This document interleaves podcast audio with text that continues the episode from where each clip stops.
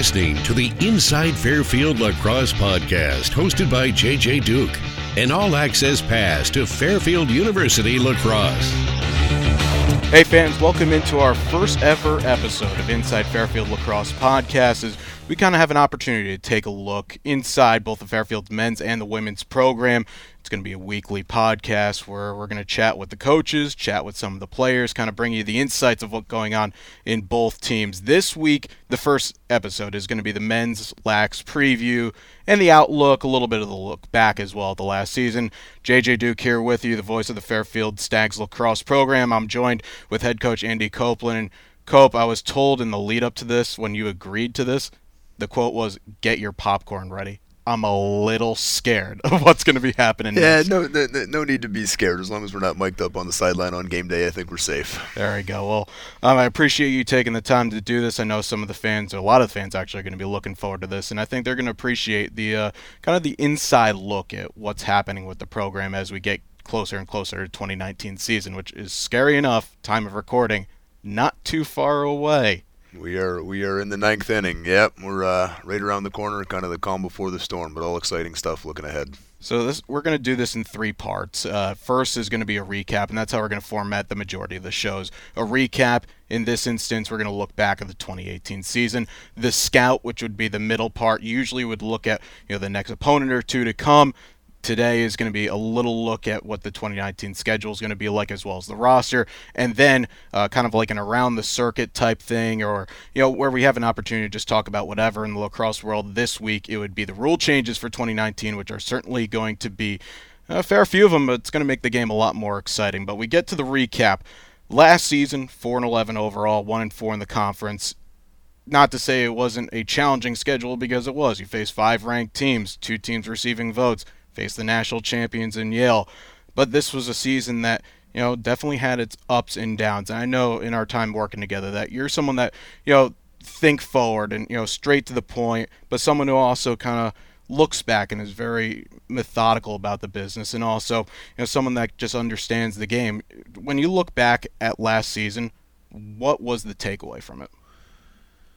Yeah, well, I, I guess there's a few. I mean, look, it, it, was it was a frustrating season on a lot of levels. I mean, you're you're in this profession because you, you, you care a great deal about the kids, you care a great deal about the school that you represent. You understand what a successful lacrosse program can do just for the whole profile of Fairfield University. So so with that said, I felt like I let a lot of people down. Um, and, not just last year, frankly, the last couple years. So that's a that, that was a tough pill to swallow. I just felt like. Uh, you know, we'd been building for so long and kind of moving on an upward track for so long, and then all of a sudden, boom, the pendulum kind of swung the other way on you, and it. Uh, uh, we kind of went from winning a lot of close games to, to, to, to, to losing far too many really close games, and, and, and hence the 4 and 11 record. So uh, I, am not going to use the, the, the, schedule as an excuse. I think the, the, the people that know me know I'm not an excuse guy, so we just have to we just have to own it and move forward.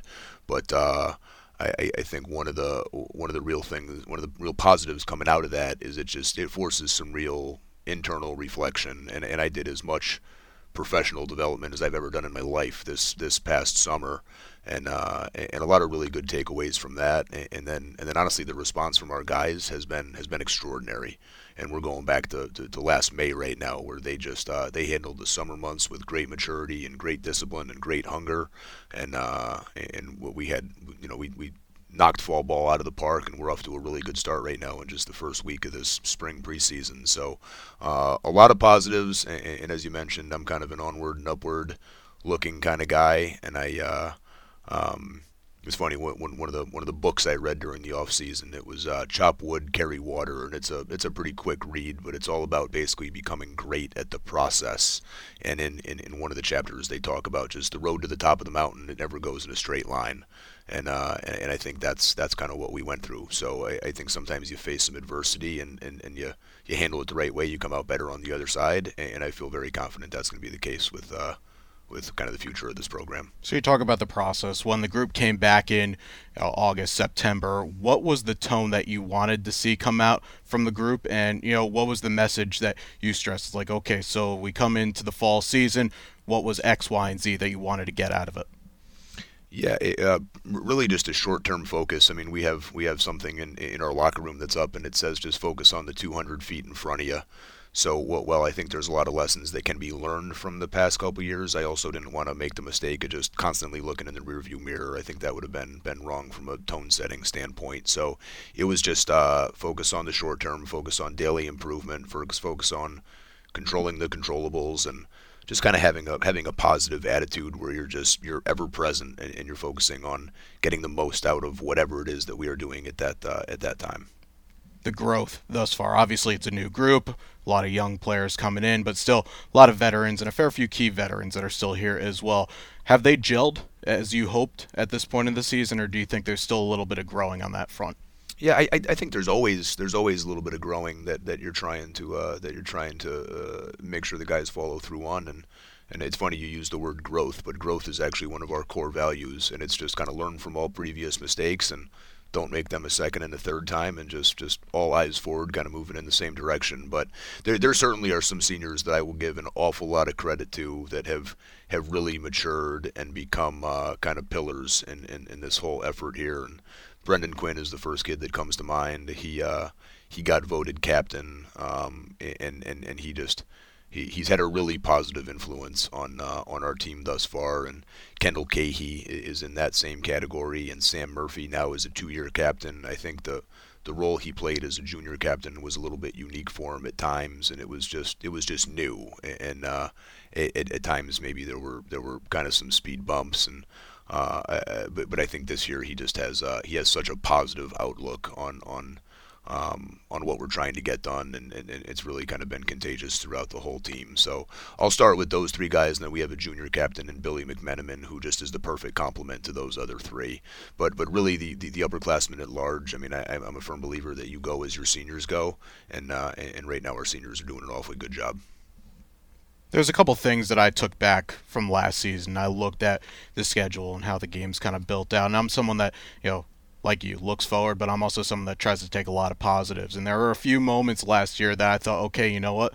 There are seeds, there are things that are there that definitely can be built upon. Obviously, one of the big ones that you and I talked about, it was right around the Stony Brook game last year, was shoring up the extra man. And the group responded beautifully to whatever you told them because they went on a run. It was what over two games, Stony Brook and Quinnipiac, where they had seven for seven. It was simple but it looked like the group was really passing the ball around, and they opened up the lanes for a lot of good shots, and it turned out to be one of the best extra man groups in the entire nation.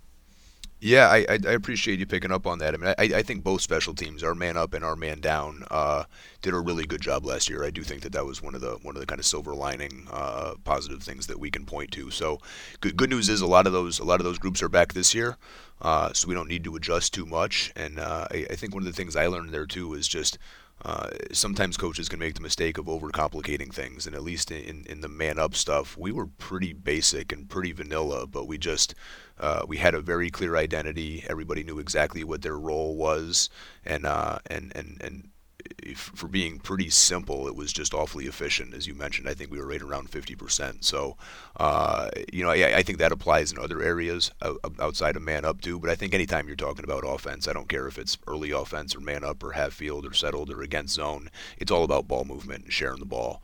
And I think uh, that man up unit was was balanced. I certainly hope we can have balanced scoring going into the spring.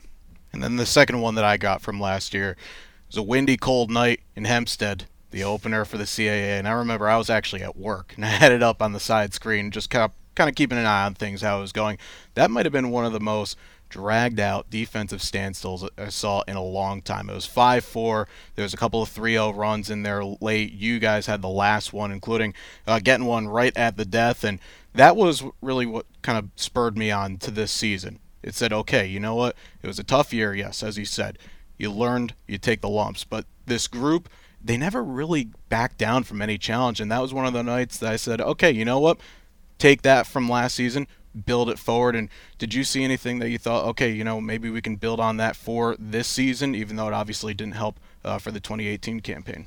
Yeah, sure. I mean, there uh, there's a lot of different ways to, to both win and lose lacrosse games, and in that particular one, you mentioned it. It was uh, it was defensive and uh, some people might call it ugly, but I, I, I, don't really care. You know, there's no such thing as a as a pretty win or an ugly win. You're just trying to win the ball game, however you may be able to. So, I think that was uh, Max McGuire's maybe first start or maybe his second start, but I thought he uh, he played at a very, very, very high level. We did a good job defensively in front of him, and then uh, well, at times we really struggled to score. We, we, we scored when we needed to.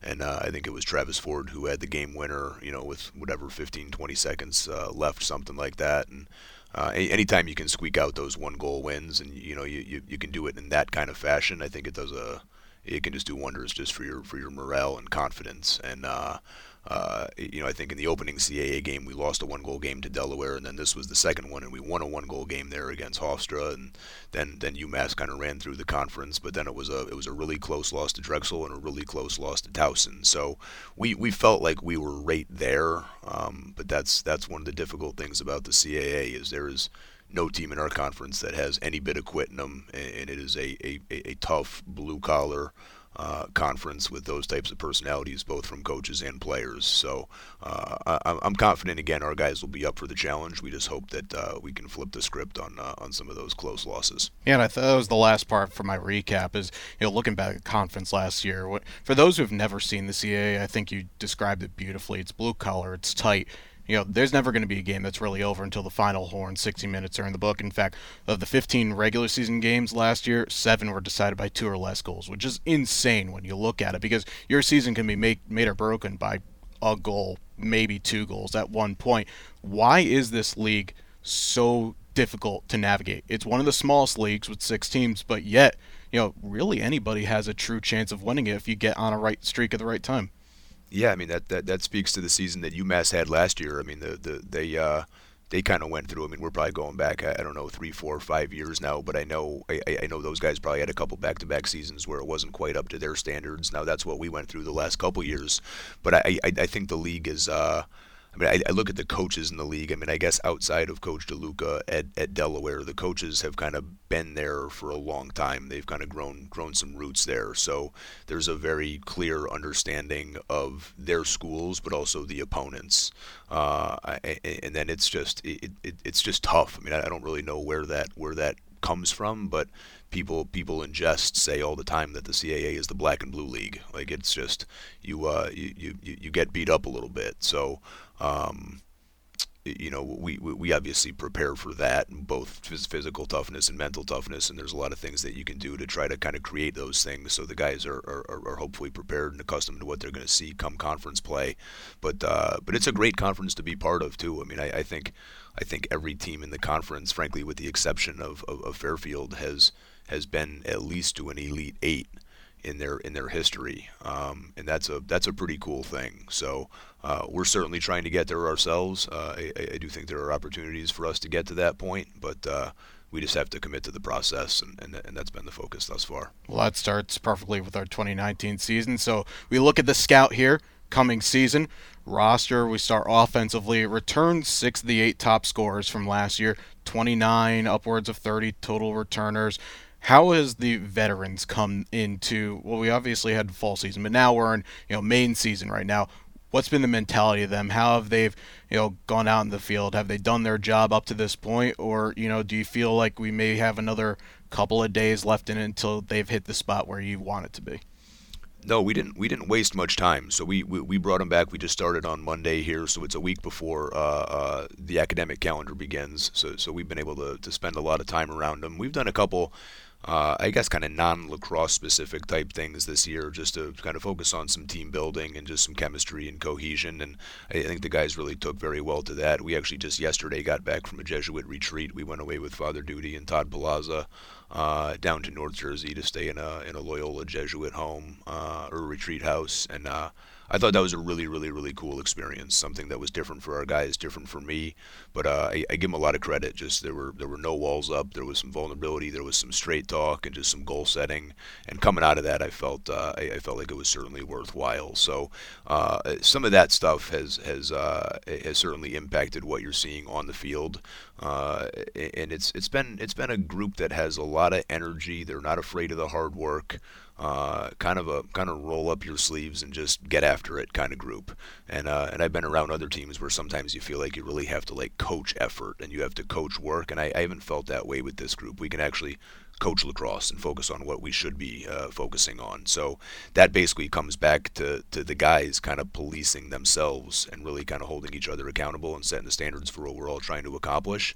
And uh, and, and, and, and they've done that. So credit the credit the, the, the, captains, credit the upperclassmen, and just uh, I, I, credit the, the kind of the maturity of, of, of the whole group. I mean, there's a uh, there's a there's a funny, colorful, charismatic side to our team, but there's also a deeper side that's pretty pretty thoughtful and uh, and, and, and pretty motivating, and uh, and we've kind of seen glimpses of both. But it's been a fun group to be around. I can tell you, um, uh, I'm I'm having a lot of fun, and, and I think uh, I, I don't know that I can say that last year, and I think when when the head coach stopped having fun, I'm not sure the rest of the guys were having fun, right? And I can promise you, I'm not making that mistake again. But um, but it also was an easy group to, to just enjoy their company. So. so I'm curious who's the locker room guy this year because if there's a lot of fun down there, who's uh, who's leading the charge, who's keeping the guys loose? Uh, Brendan Quinn has uh, has some personality. He has some personality, so you got to get him uh, up here on the mic one day, and hopefully that comes out. But uh, but he uh, he is colorful. So I'm curious. Now you talked about those um, kind of off the lacrosse field trips, those bonding experiences. You talk about the retreat. What are the, some of the other events that the group has been, been to that you thought, okay, you know what, we came a little bit closer together after that one? Sure. So back in the fall, we did something that's called the program, and it's basically uh, a couple ex ex Navy SEALs. It's kind of a military based leadership and, and, and teamwork type exercise, and, and, they came to campus for a couple days and, and, basically beat the snot out of our guys. There was a there was a, a, a turf element, and then a pool element, and then uh, and then some some some some talks there as well. But I thought uh, I thought that was a real positive. Back in the fall, we we uh, we did a new locker room kind of kind of branding upgrade that was just done a couple weeks ago, uh, and I think the guys are excited about that. It's just kind of new and fresh, and um, you know, it's just different from what, what, what they what they saw the past couple years. So I think that that hopefully uh, uh, plays a role in just kind of keeping guys excited about about the future. Uh, tonight we're actually we're uh, we're all hopping on the train here in about an hour and a half. We're going down to New York. We're taking the guys over to the New York Athletic Club for our uh, for our mentorship event. So that's that's one of the things that we try to do is just help guys professionally and and, and help guys uh, you know kind of establish their network. So when they when they graduate from this place, there there is that value add that they were looking for professionally, and uh, so I think our guys are excited about that. We're going to have a bunch of alumni in attendance. I think it'll just be a great event. So we've done some stuff uh, this year that we did not do in the past, and I think thus far it really is just kind of created for for a little bit of a better overall energy no doubt, and that's something I'm definitely going to check up on you with that about that event because obviously, as it always is here at Fairfield Athletics, it's more than just the you know the experience on the field. It's the all around the community, the academic side of things, and it's great to hear that you guys are connecting with your alums. I appreciate you saying that. Yeah, it's one of the things that's really important to me. Is there's you know everybody everybody wants the same thing, right? I mean, eh, the, the the short answer is everybody wants to win a national championship, but at the end of the day, higher education is also about making sure we really care about these guys, and uh, and they know that people care about them, and then they're uh, they're being exposed to a lot of the resources that can help them be successful in their future. Brilliant. Let's talk about the team a little bit. Coming back, some of the returners. Uh, notable on the offensive side, Jack Brennan back, Taylor Stroud back, Dylan Beckwith back, Colin Burke also in the group. So key elements to your 6v6 and the EMO. Um, have those guys kind of kept the level going uh, from the off-season workouts to the preseason? You know, is there anybody else that's been jumping into the mix that you've been a little surprised at? Yeah, sure. Uh, a, couple of the guys you mentioned, uh, uh, Dylan Beckwith and Taylor Stroud, they're they're right now on our first midfield along with Brendan Quinn. So we have an all Long Island first midfield. I'm not sure how I really feel about that, but at the end of the day, those guys have been uh, have been performing at a really high level right now. So there's good chemistry emerging there. Uh, at attack, Colin and Jack obviously played the, the large majority of the year together, so they have a pretty good chemistry. Uh, but we also have some tough decisions to make. There uh, there are some other guys. We have a couple a couple freshmen who who obviously are new to Fairfield lacrosse and college lacrosse, but uh, I think they got a chance too. So um, you know, we're going to kind of get through the the, the, the, couple preseason scrimmages here, and we're going to take another couple weeks to, to make some of these final decisions. But uh, practices have been really competitive. Guys have been mixing it up and getting it after it pretty good, and uh, we're going to see kind of who rises to the top over a little bit of time. On the defensive side of things, obviously that's where the group was hit the most from graduation last year and really the last couple of years. So, who's been the one that's been stepping up thus far? I know obviously Andrew Murrow, kind of the main returner from the group, and the goalies were platooning last year. So, who has kind of stepped into the mold thus far and really kind of taken the reins? Yeah, I'll, I'll say uh, George Elmquist uh, and and Andrew Murrow. I, I, I think those two guys are exceptional right now. They're uh, they're they're two of our best overall players playing at a really really high level. And then uh, the third spot's probably in between two guys. It's in between uh, sophomore transfer Jack Kornitik and then uh, and then another sophomore Lucas Peterson. Uh, so those four guys have been uh, have kind of separated on themselves thus far. And then at the short stick spot, you know, we have some upperclassmen in Sam Murphy and Adam Ristas and Kendall Cahey and Frankie Lebetti.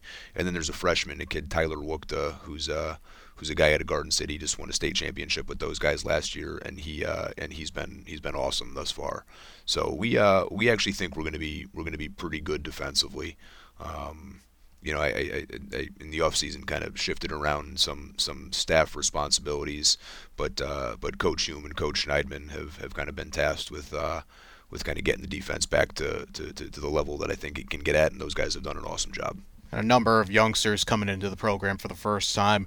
Um, you know, we're not going to go through the whole list, but if there are a couple that you to pick out, obviously you mentioned one just a moment ago, but of the group who's kind of you know gelled the quickest, who's kind of transitioned from the high school and the club game to the college game, and who could we be expecting possibly this season to make a little bit of impact? Yeah, sure. So I'll, I'll, I'll, give you four names. I'll, I'll, I'll kind of recap again. I'll, I'll start with Tyler Wukta, the, the young man out of uh, out of Garden City. Just uh, he was a high school lacrosse football kid, a, uh, a spectacular athlete, has has a great IQ and just uh, good good instincts when, when he plays. Um, I, I, think he's perfectly suited for the shot clock, and he and he arrived. He, he's just he's just ready. Like it was it was very clear, kind of two weeks into fall ball, that he had a real chance. So I'll start with him, and then I'll go to two attackmen. Uh, the two attackmen, uh, Brian Rita. Uh, kid out of Pleasantville, and then Patrick Drake out of Salesianum in uh, in Delaware. Uh, those two guys ha- ha- have a real chance. They're they're really really really talented, and uh, good IQ. They're just lacrosse players. They kind of understand the flow of the game. They uh, uh, don't really turn it over all that often. They, they just they're, they're kind of dependable with the ball. Um, and and I think for a freshman to be that impactful, you can't really be a wild card freshman. You gotta you gotta be reliable. So both of those guys have that characteristic. I got to imagine they get on the field in some capacity. And in the midfield, uh, the, the, the top guy is probably Kyle Borda. So Kyle Borda is the younger brother of Matt Borda, who graduated from Fairfield, uh, I guess a few years back, and uh, known the Borda family for a long time. But they uh, but they're they're an awesome family. One and uh, Kyle certainly comes from some really good stock, and we fell in love with his older brother. And Kyle uh, Kyle's got a chance to be a pretty special one too. Well, it's good to hear, and obviously we'll touch a little bit more base closer as we get to the season about what the team's going to look like coming on opening day. But with the schedule only a couple of weeks away from starting, um, obviously it, it's you know a little bit of a new look this season. You have a couple of returning teams to the schedule this year: St. Joe's, Rutgers, Villanova home, NJIT away, but you welcome in some new teams or some teams returning to the schedule. Siena, Georgetown, Bryant, Sacred Hearts into the mix as well, and also the uh, the new boys, Utah coming in as well. It's going to be in mid March. What part of the schedule excites you the most in the non-conference play? I, I that's a good question. I mean, I, I, guess really the whole thing. I mean, we we're, we're, we're moving our season back a week from when we opened last year. Um, I, I just think that gives us an extra week of just just prep and uh, and making sure that we know exactly who we are. I thought last last year maybe in our opener we got a little bit shell shocked, and that was probably from just not not quite uh, having enough practice time, frankly.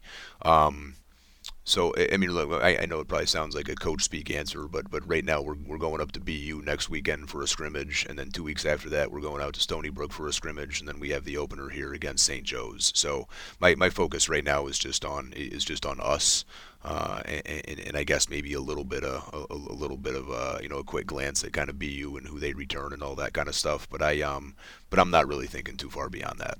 The one thing I'm curious about that you spoke of last year, your first game was against Vermont home. You said shell shock. They did play two games before they played you last year. Something that I'm always curious with. You have teams that do start playing down the south really early on in early February versus teams that go, you know, straight into practice, couple scrimmages, then open up. Is there a pro and a con versus going down south to play a couple of games versus just you know continue to play you know practice, get a couple scrimmages, and really get it settled, or is it really just you know per team per year? Yeah, I, I guess I'd answer that probably per team per year. I, I, I, could I could argue both sides of it. Like I actually thought last year going into it, I thought it was going to be an advantage for Fairfield because we would have gotten to have seen Vermont twice on film prior to playing them. So they were kind of coming in blind to us, and we had had a chance to see them and evaluate them a couple times on film. But but basically, what I found happened is that that they just they had kind of been in the moment. So, so I think you know maybe maybe we were a little bit emotional going in, and then uh, we frankly got punched in the teeth right out of the gate, and I'm not sure that we responded all that well. So.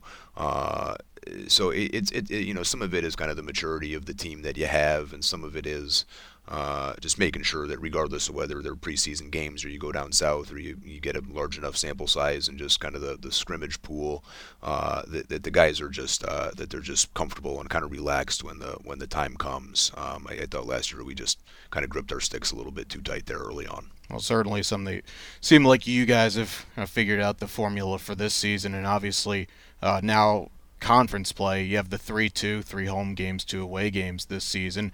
Um, you know, we talked about the CAA a little bit, but and you said you're only focusing ahead, but I do have to ask the question a little bit. Does it help having those three games at home this season as opposed to going, you know, three on the road and only two at home? Because there are things obviously you can control at home.